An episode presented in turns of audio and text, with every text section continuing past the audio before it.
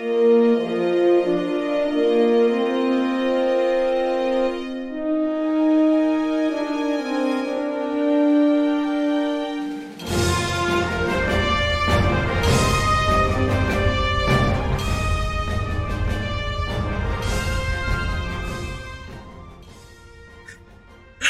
I'll hit record. Okay.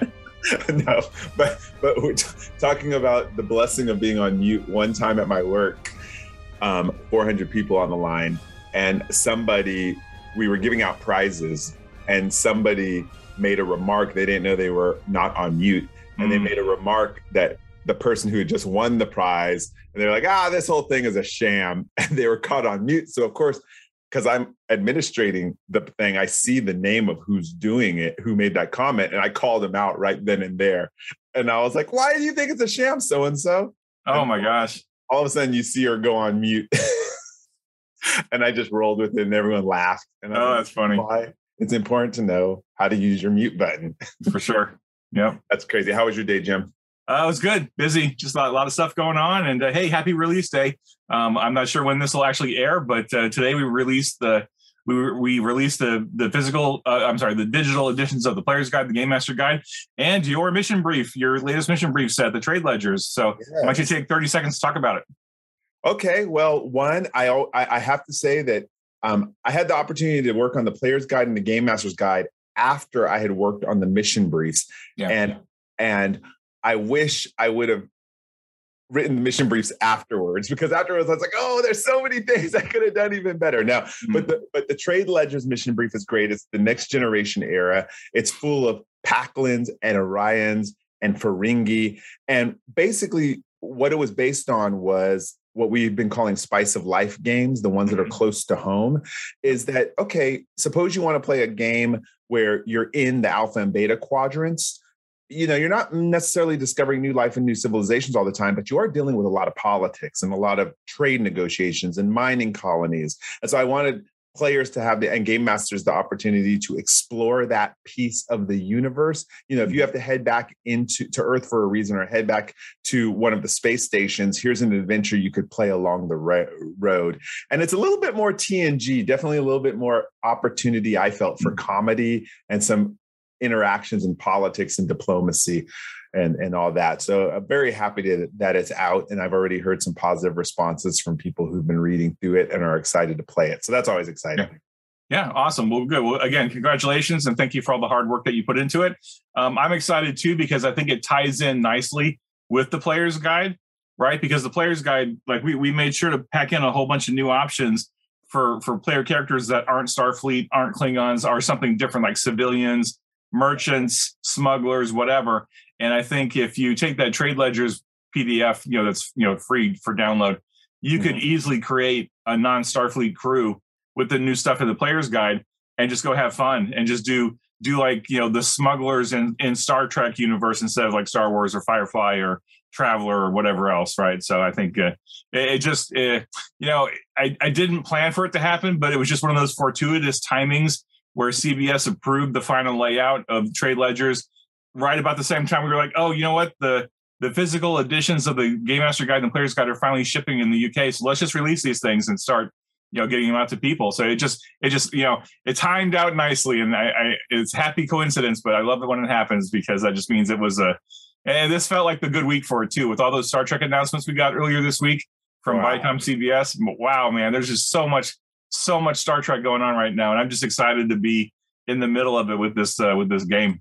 Yeah i really encourage people to to use trade ledgers too to complete their characters backstories. There's a lot of it that has it asks you to have a character that's on your crew maybe know somebody who's in the trade ledger story and so it's a great opportunity to flesh out characters and i, I can't wait um, people have told me you know when they played other modules and i'm sure it's happened to you too because you write a lot of modules that sometimes we'll get to see the post uh, post play reports and I actually read through all of them because I'm curious to see where they take the direction Yeah. and especially mission briefs because they're really wide open, right? Mhm.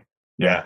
So this is good. So so um this is a perfect segue actually into our conversation today because uh, just for all of you who made this this may be your first tune in to continuing conversations we talk about everything star trek adventures rpg i'm michael dismuke i'm a freelance writer um, for Modiphius, the star trek adventures line and i also have the privilege of being one of the uh, co-creators of continuing missions which is the number one fan site for Star Trek's RP Adventures RPG. So if you don't get enough from Modiphius or you want um, uh, ins and outs and character sheets that aren't produced yet, you might find them on continuing mission, maybe. Okay. And then we have Jim Johnson here, of course, who is the project manager and line editor for the Star Trek Adventures line. And um, it's been a privilege. This is now our ninth episode, Jim. Wow. Um, and we went through the Game Master's Guide, and now we're going to talk about what sets the Player's Guide apart.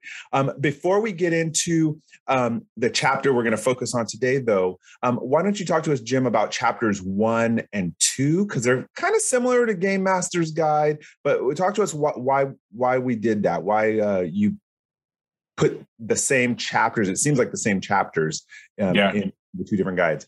Yeah, sure. So uh, yeah, at, at, first glance, you know, somebody might look at the table of contents for the player's guide and the game master guide and say, "Hey, why are why are the first three chapters like pretty much identical? What's going on there?" And uh, you know, what we wanted to do, is, of course, and we talked about this in other other videos. We wanted to make sure that these two books were aimed at a specific person, right? So either a player or a game master. But we were also trying to target um, new people new to Star Trek and people new to Star Trek Adventures, right? Uh, not to mention, you know, maybe even the experienced game masters and the experienced players out there and the hardcore Trekkies too. So we're trying to hit a bunch of different audiences with these books. And so I thought it was important to make sure that we we hit the key important things like what, is Star Trek? What is Star Trek Adventures?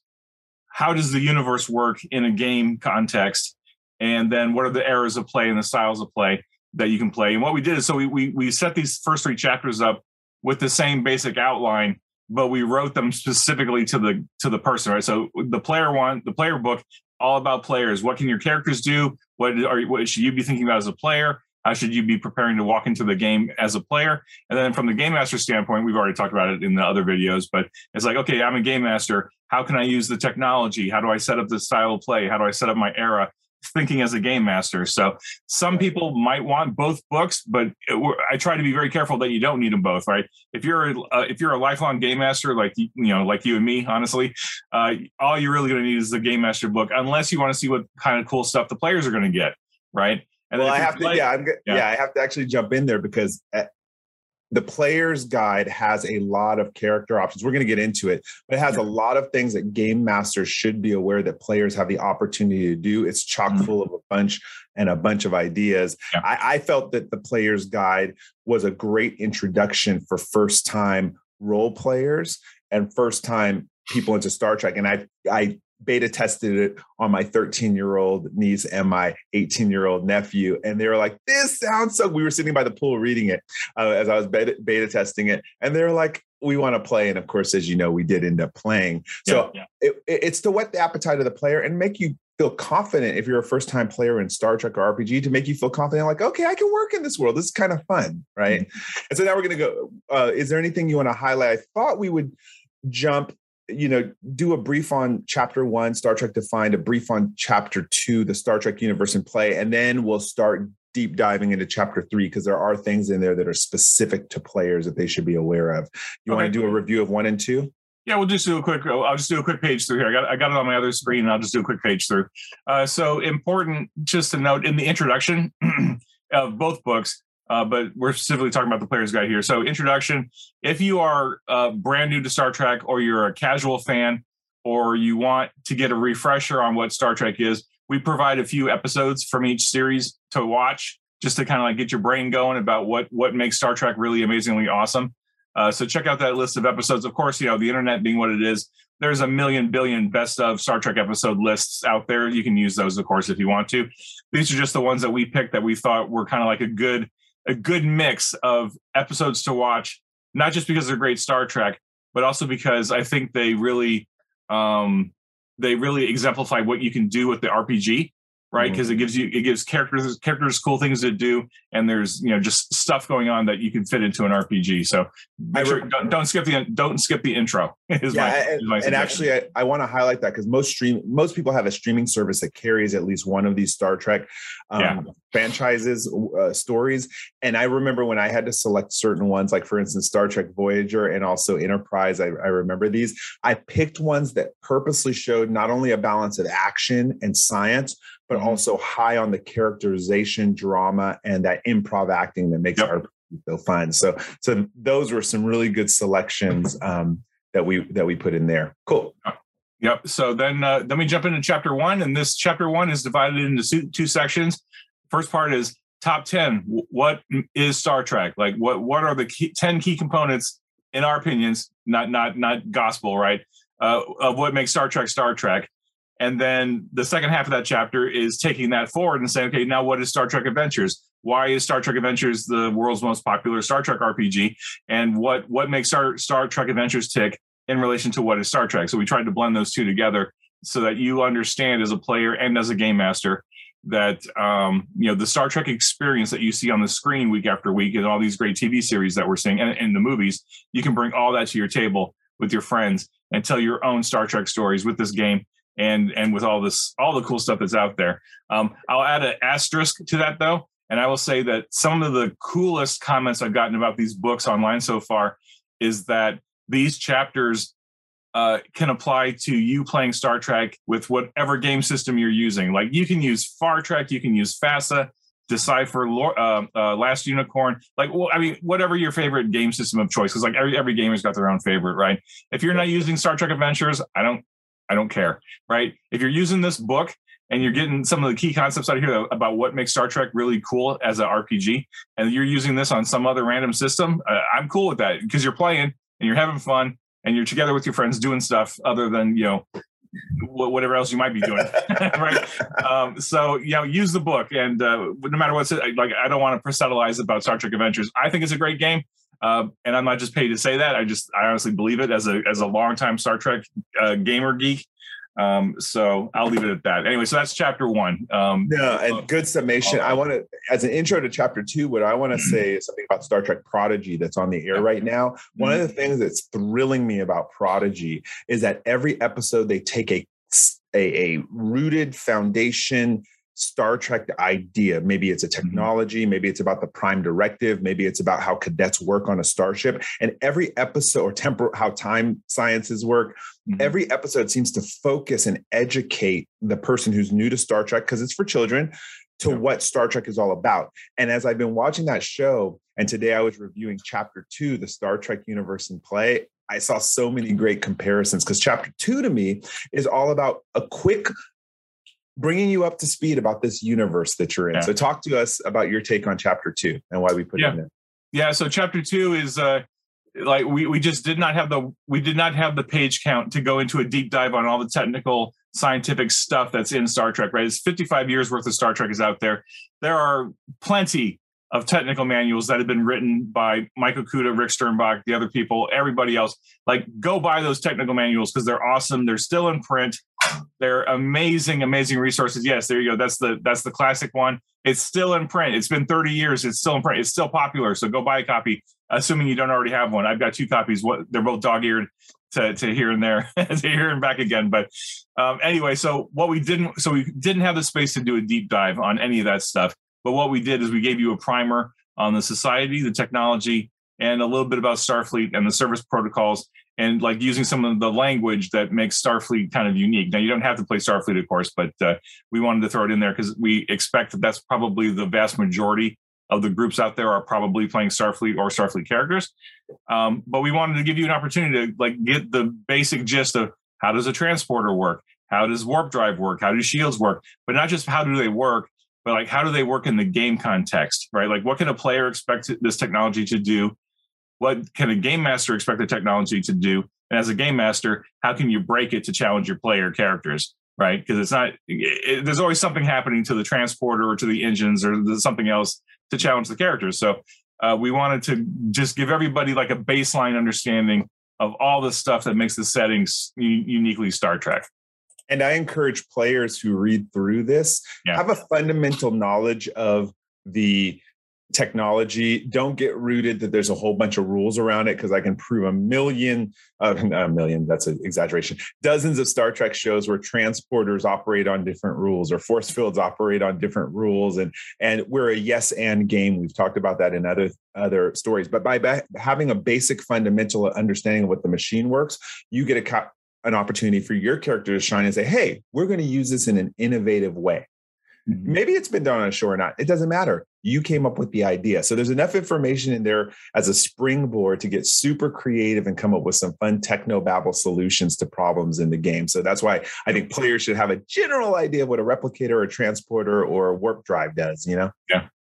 I mean, I mean, it's like it's like any RPG, right? Like if you're playing Dungeons and Dragons versus Champions versus uh, Marvel superheroes, there's a certain amount of language for that setting that you need to learn to understand, so that you're you're able to communicate with your players and with the game master and actually tell the story because you're you're setting yourself in a different universe than the one you live in, mm-hmm. and that's the same. The same is true for Star Trek, right? There, there's certain things in Star Trek that we don't have yet in the real world, right? so it, it just helps to have a, little bit of the language so that as you're playing as your character, you are making it a little closer to what you see on the screen. So don't feel like you need to memorize it, but it's really useful to have those details. Good, good. All right, good. So that was a great summation of chapter one and two. Now we do need to deep dive on chapter three because this is where things really change from the Game Master's Guide. And mm-hmm. the power of the rest of the book, starting at chapter three, is really enabling players to just open up the treasure trove of imagination when it comes to working in the Star Trek universe. We did have a previous recording that Jim and I did about eras of play and styles of play. So you can catch that on um, Studio Timbo, the podcast, or you can catch that at Continuing Missions, where we list if you if you just do a search for continuing conversations you're going to see that there's a game master's guide about eras of play um, which is going to be very similar um, so if you want to add something about that, Jim, that's fine. But I think where it really deviates is at starting at styles of play. What do you think about that? Yeah, I, I would agree because because the advice we give is very different. Uh, yeah. So the, the first the first chunk of the chapter is is talking about the eras of play. I'll just do a quick summation here. Um, this is not you know official Viacom CBS. This is just me and the writers kind of like wrapping our heads around the enormity of the Star Trek timeline and trying to break it down into chunks that are kind of um, not only kind of mapped to the different series, but also tell kind of like broad strokes kind of stories. So we broke it down into six, you know, chunks, most of which map to a series, but also just because Star Trek by its nature uses time travel and alternate universes, and um, you know, more than one series touches on all these different eras of play. Um, so what this is important for you as a player, though, is at your session zero with your game master and your fellow players, you're going to be talking about what era do you want to play in. And if you're not super familiar with Star Trek, this will give you kind of a primer on what those eras of play are because you're talking about like a thousand years worth of in setting you know content. And, and each era has a different feel and like different adversaries and, and different story potentials that you can tell. And it, each one has a kind of you know like its own feel. Uh, so it's important to kind of like just be familiar with those so that when you get when your group decides what era do we want to play in? Do we want original ser- series? Do we want next gen? You know dominion war far future with discovery you know what do we want to do? This will give you just some common language to uh, to talk about. Right. And once you decide on the era you can go back to that introduction and start watching some episodes that represent that era. So now you get yeah. the visual mental picture of, oh, okay, I get what's going on here. I mean, honestly, the, when Marvel RPG was big, there was no show to reference about stuff with eras and such. And so the fact that we can actually do that now with an RPG and say, hey, go look at the world you're going to be existing in. Mm-hmm. Mind blowing, mind blowing, right? Um, so so now styles of play again. This is where this really deviates from the game master's guide, um, mm-hmm. and I'll highlight where the deviation is just in case, uh, as a game master, they haven't noticed it because maybe they only read the game master's guide or they're just wa- curiously want to know what the difference is. Yeah. And what I caught as the two main differences to myself is that this one services the player so that if they're going to choose a particular type of campaign style, and we've talked again about the styles, like whether it's going to be admiral, uh, you know, they're going to be a bunch of admirals on a space station, if they're going to be far from home, like in Voyager, you know, and not able to get back anytime soon, if they're going to be uh, like on Enterprise doing diplomatic missions, it actually gives suggestions on focuses and values that people could use. So that's the first thing. It, gives it says, okay, let's tailor your character a little bit for the setting that your game group has chosen. So that was number mm-hmm. one difference that wasn't in the game master's guide.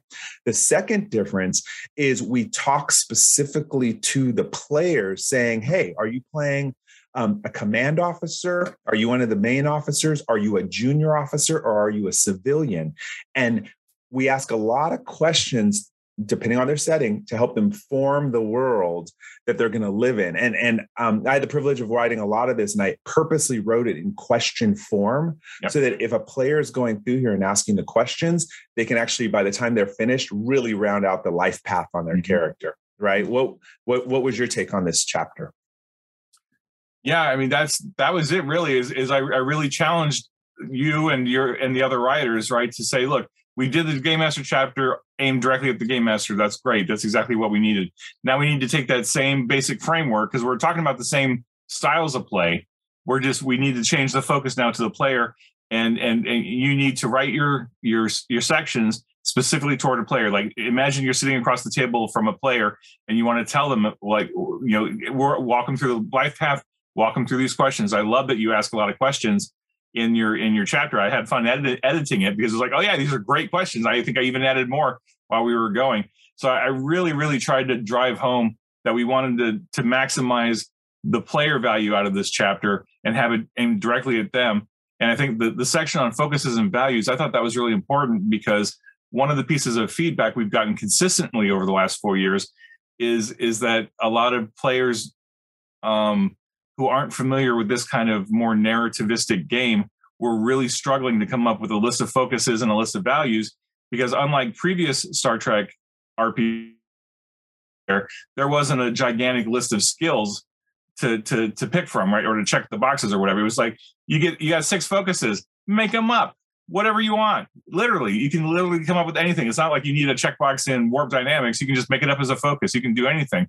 Yeah. and i think a lot of people were or are uh, hesitant about that because we don't provide them one gigantic you know list of 300 focuses right? We we we sprinkle them throughout all the books right? The core book and all the division books and stuff. And so for this because i knew we were talking about those eight specific styles of play you know we we we worked out it was probably as a group i don't i'm not going to take all the credit for it obviously but uh, it was like okay why don't we give them like three to five focuses that are relevant to that specific style of play and then let's give them a top 10 uh, you know a top 10 list of, of values because even values are challenging for people to to like understand what is a value and um, and so we do that for every one of these um, every one of these styles of play and, and as a player I hope it's helpful because uh, it gives you an immediate jumping off point to say, "Oh yeah, I can, I can." In fact, you can even pull a couple, use a couple right off the list, and then maybe tweak a couple for your specific character circumstances. So, um, that is just one of the places, like you said, where we really focus this directly right at the player. Yeah, and I ask that as players read through this, um, you know, we we live in a society where we quick read everything. Yeah. But as players read through this, it's all about forming a depth of uh, a depth to your character and a reality to it. Mm-hmm. So that as you go through and answer the questions, when you come to that game, you're going to be convinced of your own backstory mm-hmm. and convinced of your own role. And and there's a lot of these side boxes. This is probably one of the most side box rich chapters. I think it's one of our long, longest chapters too, yeah. where if you once you pick your era of play and the style of play, you can go through here and get some really good thought provoking questions. One of the things we added also, um, I was able to write um, was different inserts from the viewpoint of actual characters. There's some Easter eggs in here. I'm not going to ruin it, but to, to kind of give examples, we put examples, and you always encourage us, Jim, grab stuff from actual canon so that if they ever want to go back and watch the episode, they get an idea of these concepts. Yeah. Yeah, absolutely. Um, yeah, uh, nothing else to add there. Uh, should we just talk briefly about each of the eight, just to give them like a high level overview? Yeah, I mean, you, you, you can certainly go back and watch the the Game Masters guide video about this chapter, but uh, let's just briefly. Um, these are in alphabetical order, so there's no order of precedence or preference. Um, I think the first one, just alphabetically, is Admiralty campaigns, which I think might be one of the more challenging styles of play to play, especially if you're not familiar with Star Trek. Like, uh, would you really want to play an admiral your first time out? I don't know. I mean, it'd be a fun challenge, probably.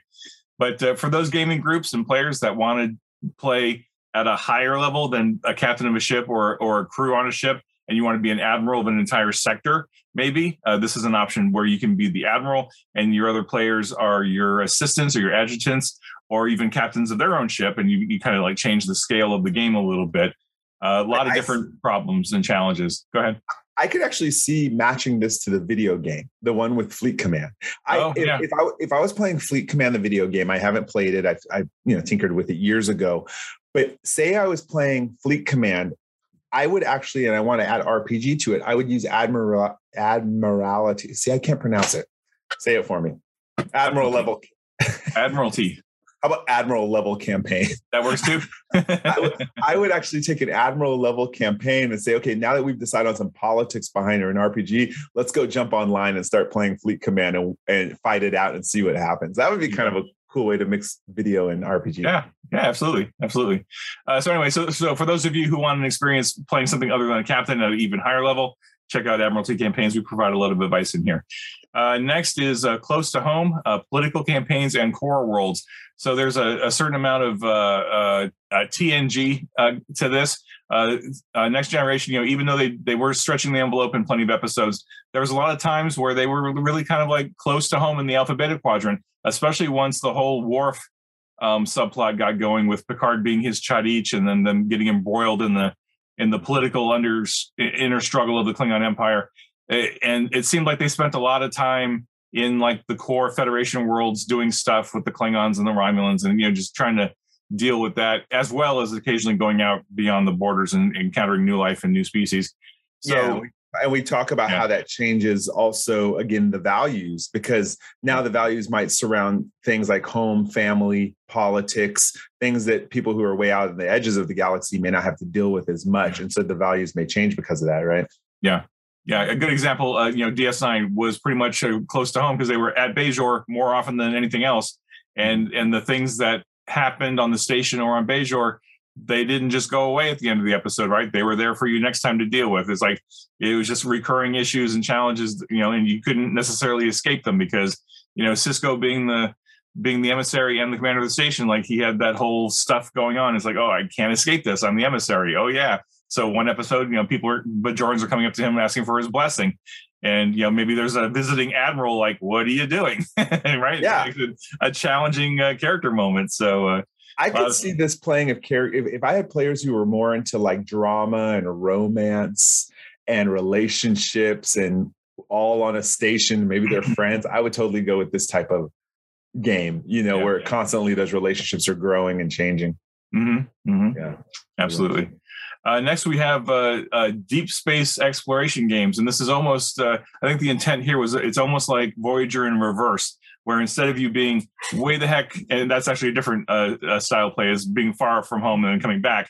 But this is deep space, where you're you're starting in the core worlds and you're heading out into the great unknown. Course, space is really big. There's plenty of new stuff to explore, and so this is like taking you away from the well familiar stuff of the alpha and beta quadrants and going off and, and like literally creating blazing your own trail creating your own stuff this could be like the enterprise era where everything is new and you have no backup or it's uh, you know next gen ds9 or even original series where you're out there pushing the frontier don't really have a lot of resources behind you to help you you don't have a starbase you can stop off at every you know other session or whatever uh, you're really just exploring deep space and new things it's an opportunity for science and exploration and discovery and lots of new uh, new species and first contacts.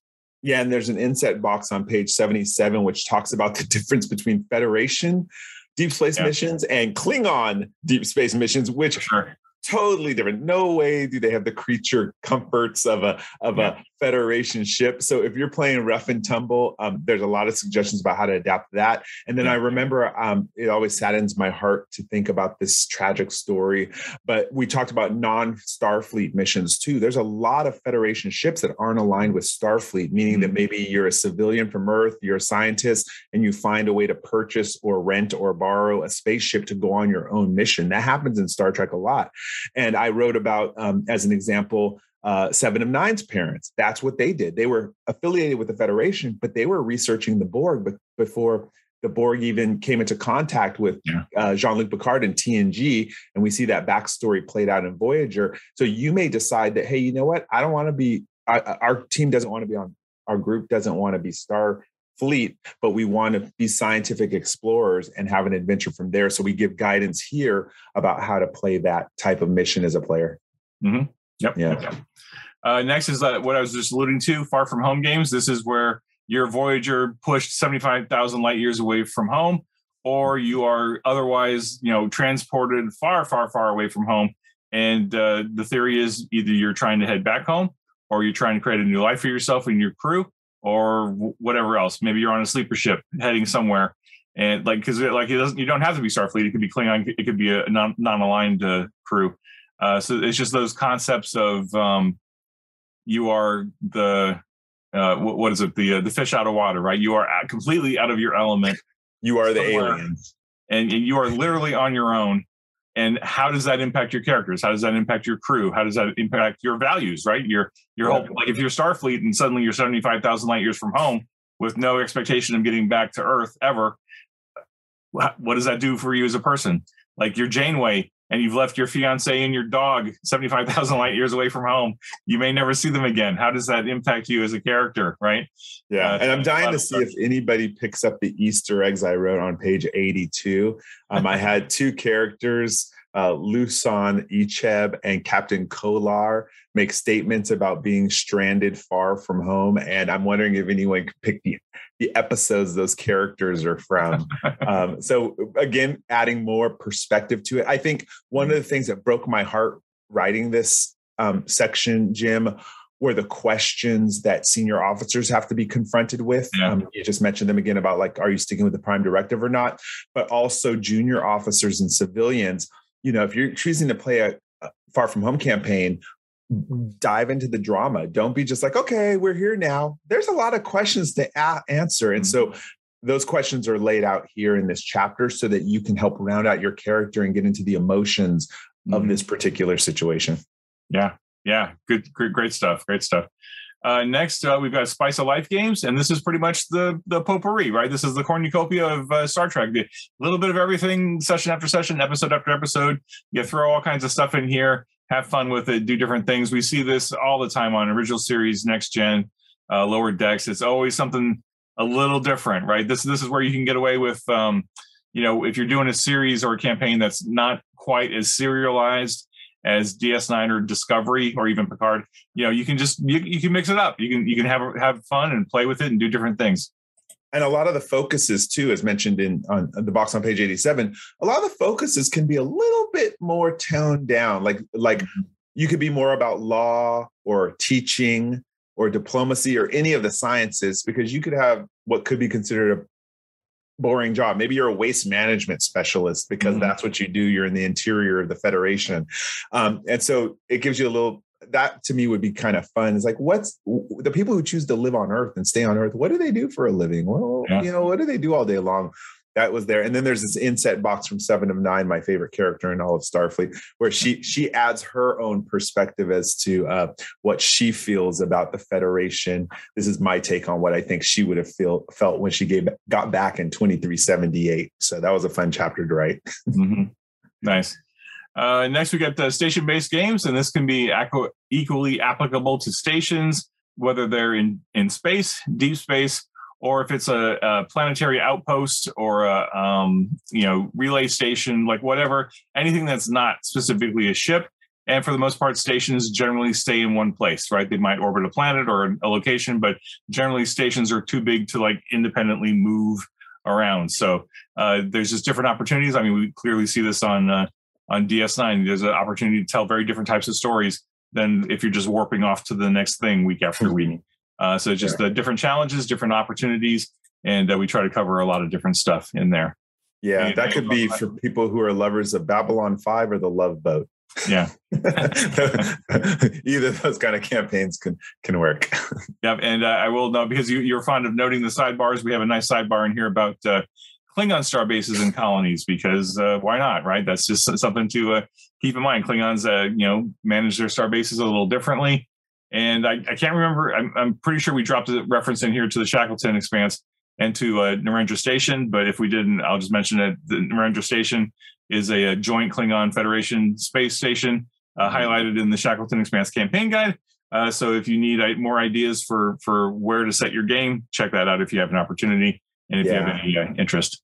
And I want to encourage people because I know I'm hearing a lot like people are like, I want to play a Klingon campaign. I want to play a Klingon campaign. Yeah. Okay, maybe maybe the group can't commit to a fully Klingon campaign, but there's so many opportunities where there's an officer exchange program and you could run an entire one story um, with your officers being on a Klingon ship and get that flavor if you want to. And that could happen at a Klingon starbase or colony that maybe your ship has to dock at and mm-hmm. interact with that. So there's some good opportunities with your imagination here. Yeah.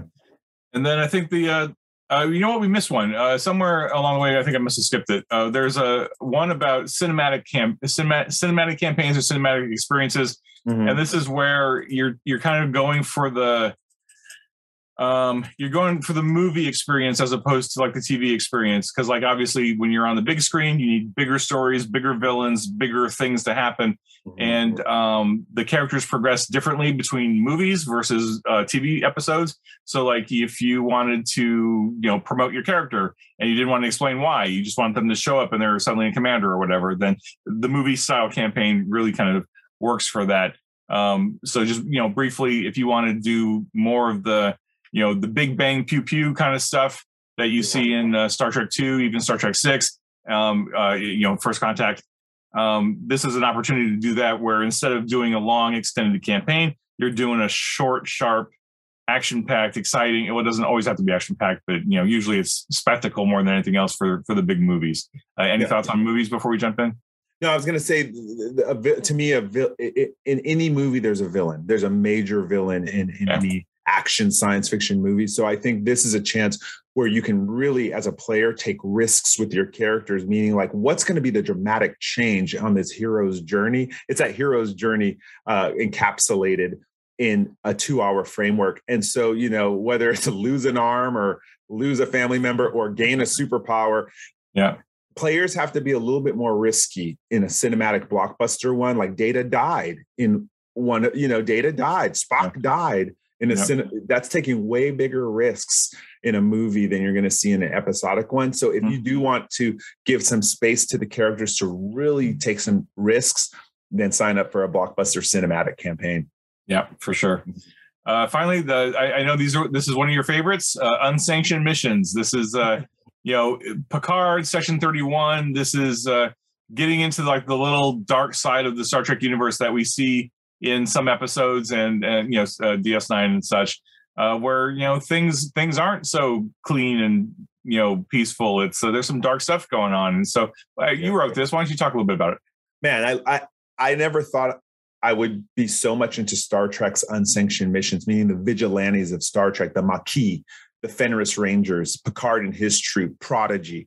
Mm-hmm. These are all unsanctioned missions, meaning the, what's you know Starfleet probably comprises 1%, if not less, of the population of the entire galaxy. So what's the other 99% of the galaxy doing? And that's what this chapter is about is let's yeah. bring those stories to light. Some things that were really fun to write in here is like, why are you unsanctioned? What's your what's the motivating factor of your uh, cadre of folks you've pulled together from disparate edges of the galaxy and pockets and underworld to come together? What's the driving motivation? So that's something that the game master in session zero should really discuss with the players.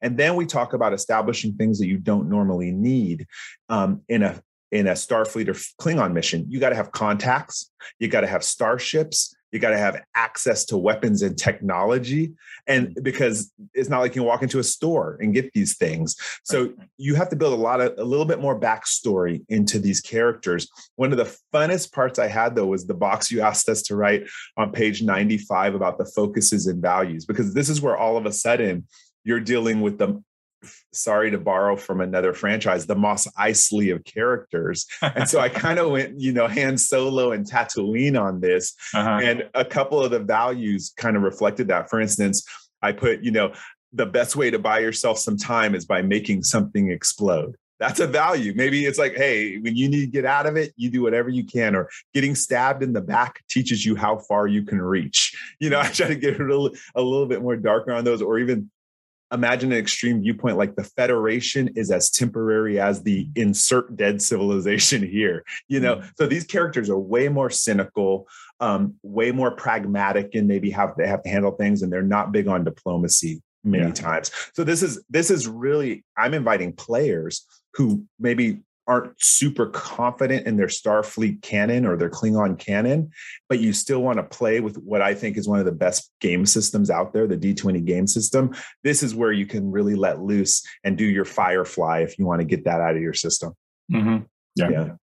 Yep, and then that wraps up the chapter. So that's uh, yeah. that's chapter three for the for the player's guide. Yep, I, I, read it and reread it and reread it. It's super fun. And players, um, I encourage game masters to hand once you've decided on the campaign, hand this to your players to read these these sections. And as players, keep this guide handy for uh, a bunch of mm-hmm. ideas. All right, cool. So this is the great uh, first introduction to the player's guide. We're going to be talking uh, next time, Jim, about how to maximize your player experience and how to be the best player. So you, everybody wants a great game master, mm-hmm. but that's only as good as the players that sit around the table who also yep. follow some rules. So we're going to talk about that next time. Um, let me go ahead and give some shout outs right before I uh, have you close out the session.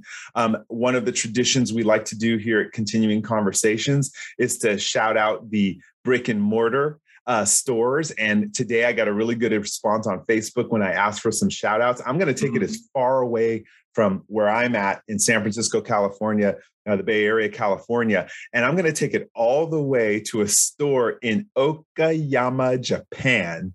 Okay. And, and it's Boardwalk in Okayama, Japan. And um, the, the person who wrote this in says they live over 700 kilometers away, but they always drop in when they visit Okayama. It's run by a really great guy who is hardworking and so inviting to everyone in the hobby. So wow. go o- Okinawa, right? Brilliant. I love it. The furthest shout out we've ever had. So hopefully That's... he sees this and, and hit us up on Facebook or wherever and, and uh, yeah. start joining our uh, Star Trek Adventures Facebook group because we'd love to hear more from you over at Boardwalk. All right, cool. All right. Jim, All right, Michael. Well, thank you so much as always. This has been a pleasure. Looking forward to the next one. We got we got more of these to meet more of these, more of these to record, but uh, we got plenty of books to talk about, including the player's guide. So uh,